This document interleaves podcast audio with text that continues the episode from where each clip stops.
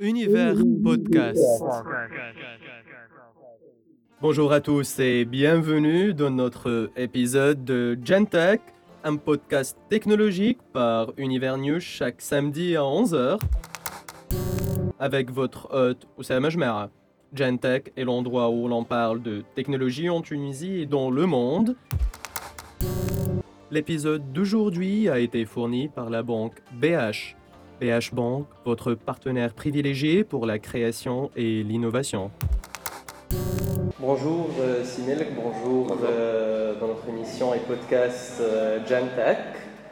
Euh, le bienvenu. Alors, euh, présentez-vous euh, à notre dimat. Alors, euh, bonjour à tous. Euh, alors, moi je m'appelle Malek Nouira, je suis architecte. Fondateur de la start-up Prefabulous, euh, qui est spécialisée dans la construction modulaire bois, cent pour cent bois. D'accord. Mais par contre, quand on dit généralement, et ce que les gens comprennent euh, généralement quand on dit start-up, euh, on dit tech, on dit tout ce qui est des produits technologiques, on dit euh, intelligence artificielle, on dit machine learning, on dit V R, on dit A R. Comment vous avez pensé à faire une start-up euh, basée sur l'architecture ? Alors effectivement, quand on pense start-up, on pense souvent euh, donc entreprise tech, euh, donc des applications, des, des logiciels, euh, de l'électronique, bon, toutes ces, ces choses-là. En fait, la start-up, c'est plutôt le, le modèle, le modèle de, de, de croissance euh, de l'entreprise avec une croissance exponentielle. Euh, effectivement, est-ce que nous on est toujours une start-up ou est-ce qu'on se, est-ce qu'on se voit plutôt comme une P M E ? euh, Ça se discute. Euh, maintenant, euh, pourquoi euh, start-up par rapport à l'architecture ? Nous, on a lancé Prefabulous dans le cadre d'un incubateur de start-up qui s'appelle The Founder Institute, euh, qui est un programme américain mais qui a une, euh, une, une antenne ici à Tunis. Et euh, dans le cadre de, de cet incubateur de start-up, on doit euh, lancer donc évidemment euh, sa start-up. Euh, et moi, avec mon background, je voulais rester dans l'architecture. D'accord. Euh, par contre, comme il fallait un, un côté tech à ma startup, on est parti sur la, l'idée d'un configurateur euh, en ligne. D'accord. Une, une application soit mobile, soit internet. Et euh, donc on a développé un M V P. Un M V P, c'est Minimum Viable Product, qui est euh, en fait une, une application mobile dans laquelle les gens peuvent concevoir leur bâtiment grâce à nos, avec nos modules. D'accord. Et là, on a, on est passé à, on a passé à un autre cap, euh, mais on cherche des financements pour finaliser le développement. On est dans la réalité virtuelle. Donc en fait, c'est un, une application de réalité virtuelle avec l'Oculus Quest. Pourquoi D'accord. Quest ? Je voulais laisser la liberté aux gens de pouvoir se promener dans le bâtiment et ne pas être relié avec un câble à l'ordinateur. Donc en fait, vous pouvez vous promener en temps réel et créer vos, votre bâtiment en temps réel en vous déplaçant dedans euh, grâce à cette application de réalité virtuelle. D'accord. Euh, vous avez parlé modules, vous avez dit que votre start-up euh, crée des modules. Euh, est-ce que vous pouvez expliquer ? Alors, le, le concept de module, architecture modulaire, c'est, c'est, c'est, le principe c'est d'avoir un module plus ou moins standardisé. Le nôtre est complètement standardisé, on a un module qui est simple, hein, c'est deux mètres par quatre mètres. Euh, et ce deux mètres par quatre mètres, ça, donc huit mètres carrés, quand vous le combinez, ça vous donne des, des espaces donc, de multiples de huit mètres carrés. Et en tant qu'architecte, je me suis aperçu que euh, huit mètres carrés c'était idéal pour la, pour la, pour la construction et pour le, pour le, pour le particulier, pour l'habitat. Euh, l'habitat ou même les, les bureaux euh, et les, les salles de réunion, euh, ce genre de choses. Parce que euh, les, les chambres, par exemple, normalement doivent faire, en, le standard c'est du treize à quatorze mètres carrés. Donc nous on est sur du seize mètres carrés, c'est un petit peu plus confortable, ça permet de rajouter un petit peu plus de meubles et en particulier des armoires ou des dressings.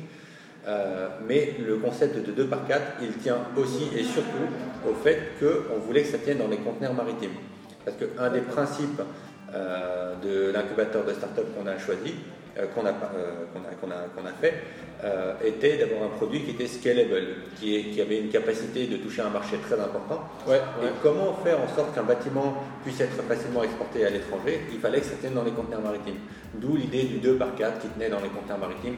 deux, parce que ça, la largeur de porte d'un conteneur c'est deux mètres trente, hein, deux mètres trente-cinq pour être précis, et euh, quatre mètres parce qu'on pouvait aligner trois modules de quatre mètres de long dans les douze mètres cinquante à l'intérieur de ce conteneur maritime. Donc dans un conteneur de quarante pieds, on peut, tenir, euh, on peut faire tenir jusqu'à cent mètres carrés de bâtiment en bois. D'accord, d'accord. Alors, c'est, on ne peut pas dire du hardware, et on, mais il y a la, le côté software, par contre. Et, et votre, votre software, alors, euh, les gens, ils peuvent, d'après ce que j'ai compris, les gens peuvent repositionner et mettre, euh, cr- genre, créer, mais aussi en, en réalité virtuelle. Alors effectivement, le, le, en fait, le principe de l'application, c'est que les gens s'affranchissent de, du travail d'architecte. En gros, ils peuvent concevoir des bâtiments sans avoir à faire, à faire appel à un architecte. D'accord. Donc, ils vont pouvoir faire les plans eux-mêmes. Euh, ils vont pouvoir jouer avec les modules là et se dire ça, le salon va être comme ça, la chambre va être comme ça, la, pièce, le, le, le, la cuisine va être comme ça. Et euh, ils peuvent changer en temps réel. C'est-à-dire que si un jour, par exemple, euh, ils ont une chambre qui est au rez-de-chaussée et ils se disent bon, finalement, moi, dans mon bâtiment, on va dire deux ans ou trois ans après, finalement, la chambre, j'ai plus envie d'avoir au rez-de-chaussée, j'ai envie de la mettre à l'étage, c'est tout à fait possible. Donc, le bâtiment peut évoluer avec les besoins et les envies du client. D'accord. Un jour, vous avez un nouveau bébé qui arrive dans la famille, vous voulez rajouter sa chambre, vous pouvez très bien commander une chambre. Donc, à l'eau Prefabulous, on voudrait une chambre supplémentaire, on vient, on la connecte directement. C'est des modules qui sont plug and play. Il y a l'électricité intégrée. Et donc, il suffit juste de se connecter, euh, de connecter ces modules directement. Et ils font partie de, du réseau en série électrique euh, de la maison principale. En fait, euh, l'idée, ça me rappelle d'un, d'un petit documentaire, d'un petit reportage que j'ai vu euh, sur une chaîne américaine. Et en fait, le concept des maisons préfabriquées, ça date depuis mille huit cents et quelques aux États-Unis.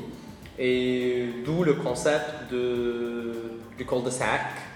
Et des maisons euh, qui se ressemblent aux États-Unis et des, des maisons euh, abordables. Et, et en fait, c'est, je trouve que c'est intéressant que, qu'une start-up en Tunisie essaie de faire un truc pareil, surtout euh, avec euh, le problème de logement qu'il y a en Tunisie maintenant. Et les gens, malheureusement, qui n'arrivent pas à avoir, euh, qui n'arrivent pas à bâtir leur propre maison, je trouve que c'est intéressant. Et vous avez, euh, et vous travaillez avec qui généralement ? Alors, le, effectivement, le principe de la, de la maison préfabriquée, il est, il, il date, il n'est pas, il n'est pas tout, tout proche. Euh, il a surtout été euh, développé au moment de, en fait, à la, après, après chaque guerre, comme il y a eu beaucoup de destruction de bâtiments, il fallait qu'on construise des, des, des, des bâtiments, des, des logements en fait euh, rapidement, pour, euh, enfin, de manière économique.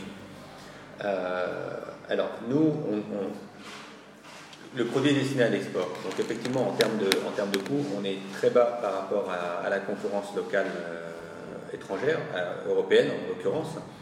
Euh, donc c'est très intéressant parce que comme on est vraiment dans du standardisé, y a, on a tout est calculé, on, on évite les chutes.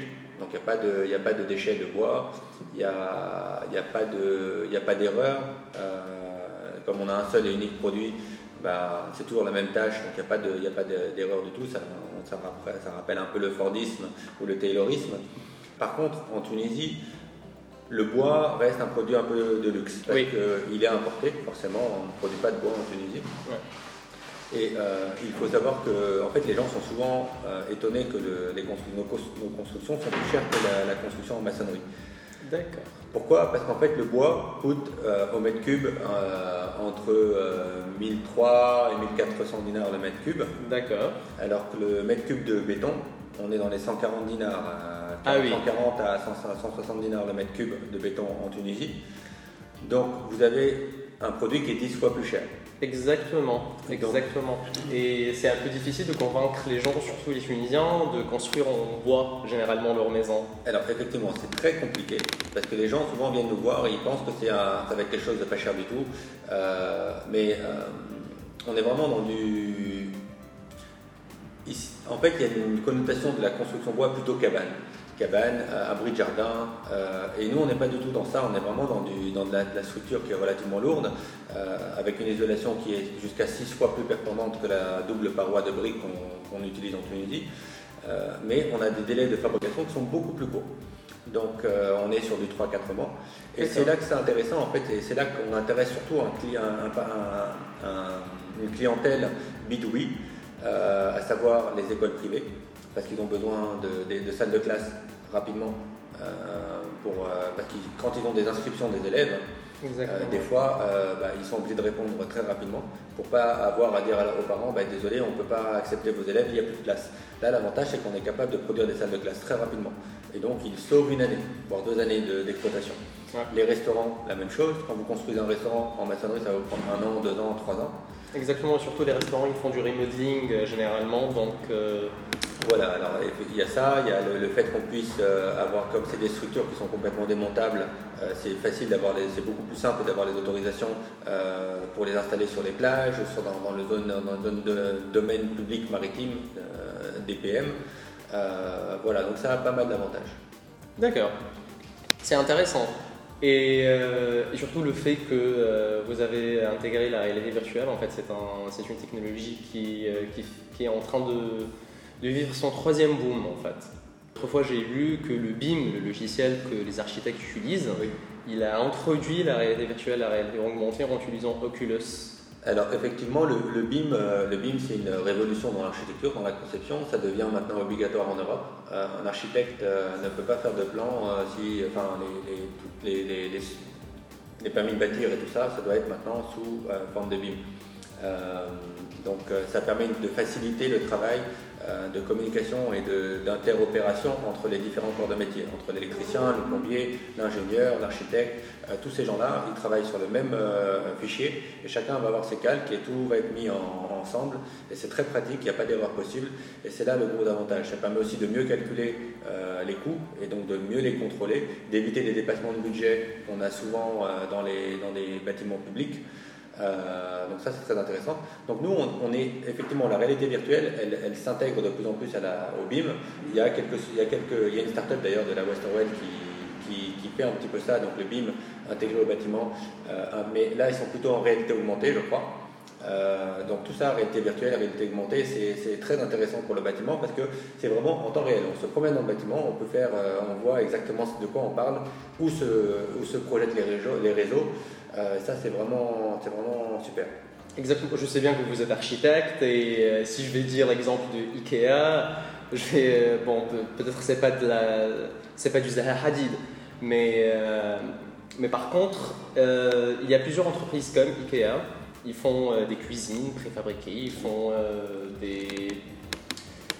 tout ce qui est décoration, tout ce qui est... Mais par contre, ils ont aussi investi dans la réalité augmentée. On peut choisir euh, couch ou bien a chair en utilisant la réalité augmentée. Et espérons on va voir ça avec euh, votre entreprise. Alors, euh, effectivement, c'est intéressant de pouvoir visualiser un... un... canapé euh, dans le salon, dans votre salon, dans votre appartement, dans votre maison ou la cuisine qui correspond à ce que vous voulez. C'est vrai que c'est super intéressant, ça permet de mieux se projeter dans, le, dans l'espace. Euh, nous, euh, on aimerait bien aussi arriver dans, le, dans la réalité virtuelle et euh, dans la réalité augmentée, pardon. Mais euh, je pense que la réalité virtuelle, elle va au-delà de la réalité augmentée, euh, surtout pour les nouveaux bâtiments. Parce que quand vous avez un bâtiment qui n'est pas encore euh, existant, Euh, la réalité augmentée, elle ne va pas servir à grand chose parce qu'il faut la réalité augmentée, elle est dans un espace qui est déjà prédéfini, qui est déjà existant et, et vous allez pouvoir placer vos meubles, vos, votre décoration, tout ça.